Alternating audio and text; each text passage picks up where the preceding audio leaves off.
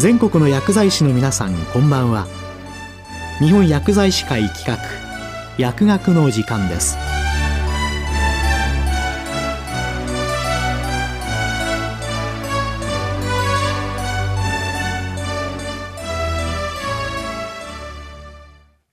今日は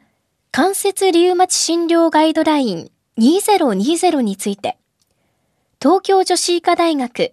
膠原病リウマチ内科教授機関部門長針貝正義さんにお話いただきます。これから関節リウマチ診療ガイドライン2020についてお話しします。私は東京女子医科大学膠原病リウマチ内科学分野の針貝です。全国の関節リウマチ RA の専門家の先生方とこのガイドラインをまとめさせていただきました。では、はじめに、今回のガイドライン改定理由について説明します。我が国の RA 患者数は82万5000人と推定されています。女性が76%、10代から85歳以上まで幅広く患者は分布し、65歳以上が全体の6割を占めています。RA の治療成績はメトトレキサート、MTX と生物学的製剤の登場により飛躍的に向上し、近年、ヤヌスキナーゼ阻害薬、ジャック阻害薬が治療薬として承認され、さらに改善してまいりました。しかし、現在の医療では RA が感知する可能性は低いため、成人移行期、成人、妊娠周産期、高齢者などの様々なライフステージでの RA 治療が必要となります。さらに、RA 診療における一般医療機関と専門医療機関の連携、地域間の医療格差、医療費の問題、患者との共同的意思決定のあり方など、多くの課題が出てまいりました。これらの点を踏まえて、2014年版のガイドラインを改定し、関節リウマチ診療ガイドライン2020として発表いたしました。次に、本診療ガイドラインの作成方法について説明します。厚生労働省補助金事業による我が国の関節リウマチ診療の標準化に関する臨床疫学研究班が原案を作成し、一般社団法人日本リウマチ学会が審議し、同学会の診療ガイドラインとして2021年4月に出版されました。本診療ガイドラインの作成には、The Grading of Recommendation Assessment, Development and Evaluation System GRADE システムを用いました。グレードシステムは標準的な診療ガイドライン作成方法として世界中で広く用いられています。3番目は、この診療ガイドラインの構成ですが、巻頭に Quick Reference として、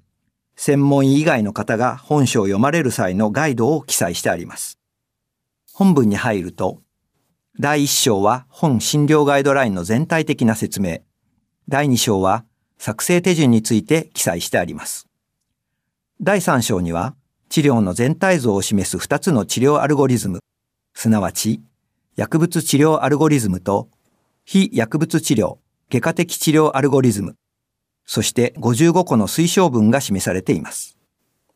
さらに第4章には、先ほど申し上げた様々な問題に対処するための解説が7項目掲載されています。今日のお話の4番目として、薬物治療のアルゴリズムについて述べます。本診療ガイドラインの第3章に掲載した薬物治療のアルゴリズムは、リウマチ専門医と患者代表が作成した薬物治療に関する36の推奨文をもとに作成されたものです。治療は3つのフェーズで構成されています。RA の治療は、関節症状がほぼ消失した臨床的寛解と呼ばれる状態の達成を目指します。様々な理由により、臨床的寛解の達成が難しい場合は、多少の関節症状が残るけれども、大きな支障はない、低疾患活動性と呼ばれる状態の達成を目指します。これらの活動性指標には、例えば、Simplified Disease Activity Index などの複合的活動性指標と呼ばれる指標を用います。具体的には、1から3ヶ月ごとに疾患活動性を評価し、治療開始後3ヶ月で改善が見られなければ治療を見直します。治療開始から6ヶ月以内にこれらの治療目標が達成できない場合には、次のフェーズに進みます。リューマトイド因子、あるいは抗シトルリン化ペプチド抗体が抗治陽性や、早期からの骨鼻卵を有する症例は、関節破壊が進みやすいため、より積極的な治療を考慮します。RA と診断後は速やかに、フェーズ1でまずメトトレキサート、MTX の使用を検討し、すべてのフェーズにおいて MTX を基本的な薬剤として考慮します。先ほど述べましたように、我が国の RA 患者は高齢者が多く、また海外と比較し、リンパ増殖性疾患や間質性肺炎の合併頻度が高いという特徴があります。したがって MTX の近畿事項のほかに、年齢、腎機能、肺合併症等を考慮して MTX の適用の有無と開始量を判断します。MTX 使用が難しい、もしくは不可の場合、MTX 以外の従来型抗リウマチ薬を使用します。また、MTX 単剤使用で効果が不十分な場合は、他の従来型抗リウマチ薬を追加して、併用療法を検討します。欧米で使用されていない我が国独自の従来型抗リウマチ薬として、ブシラミン、イグラチモド、タクロリムスなどがあり、併用で治療効果の増強が期待できます。フェーズ1で治療目標非達成の場合、フェーズ2に進みます。フェーズ2では、MTX 併用、非併用のいずれの場合も、生物学的製剤、またはヤヌスキナーゼ阻害薬、ジャック阻害薬の使用を検討します。MTX を使用可能な場合は、できるだけ MTX を併用します。生物学的製剤とジャック阻害薬の優先順位については、現時点では長期安全性、医療経済的な観点から生物学的製剤の使用を優先します。生物学的製剤には TNF 阻害薬、IL6 阻害薬、T 細胞強刺激分子阻害薬の3種類があります。MTX 非併用の場合の生物学的製剤としては、TNF 阻害薬よりも IL6 阻害薬を優先します。また、MTX 非併用の場合は、生物学的製剤またはジャック阻害薬の単剤療法も選択可能です。フェーズ2で治療目標非達成の場合は、さらにフェーズ3に進みます。フェーズ2で生物学的製剤またはジャック阻害薬を使用しても効果不十分である場合、フェーズ3では他の生物学的製剤またはジャック阻害薬の変更を検討します。変更に際して TNF 阻害薬が効果不十分な場合は、非 TNF 阻害薬、すなわち IL6 阻害薬または T 細胞強刺激分子阻害薬への切り替えを優先します。それ以外の薬剤で効果不十分な場合は、エビデンス不足のため推奨を作成しておりません。治療目標達成維持、関節破壊進行抑制、身体機能維持ができた場合に、薬物の減量を考慮します。フェーズ1における MTX を含む従来型抗リウマチ薬の減量は expert opinion であり、エビデンスはありません。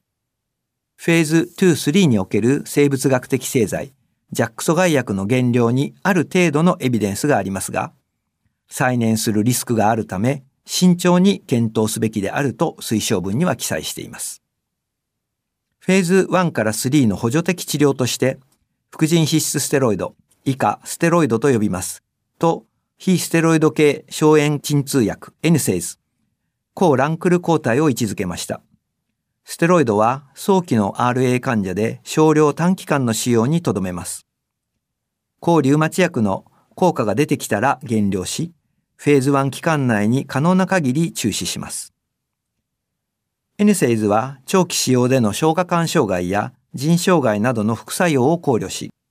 疼痛緩和目的に必要最小量で短期間の使用が望ましいとしました。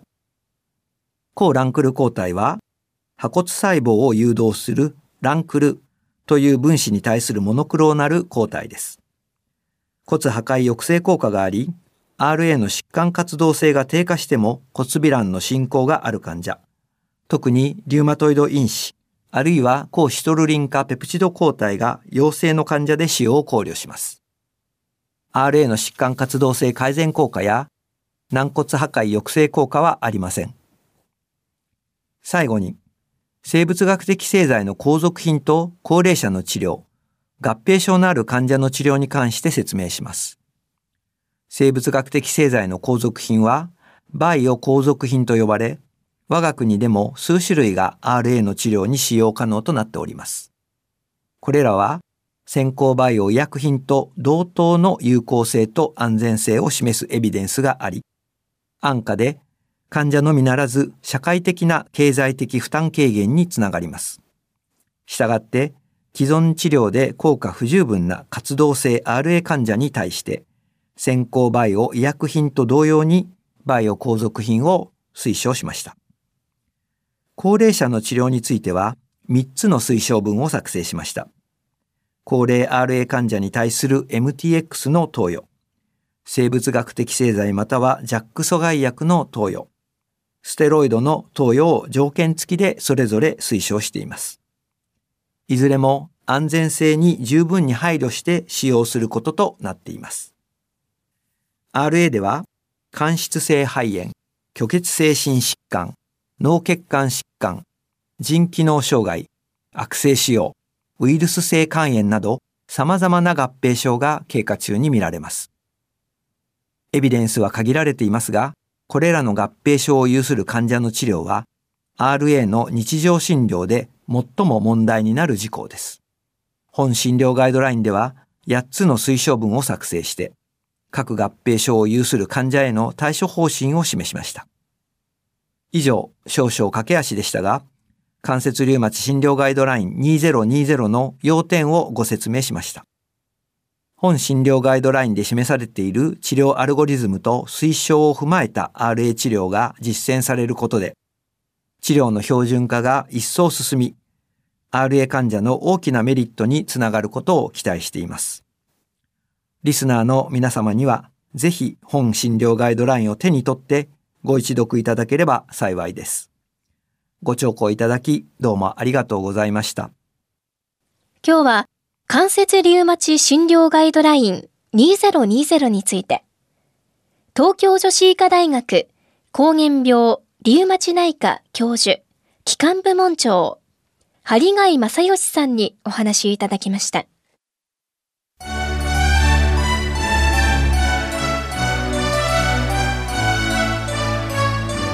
日本薬剤師会企画薬学の時間を終わります。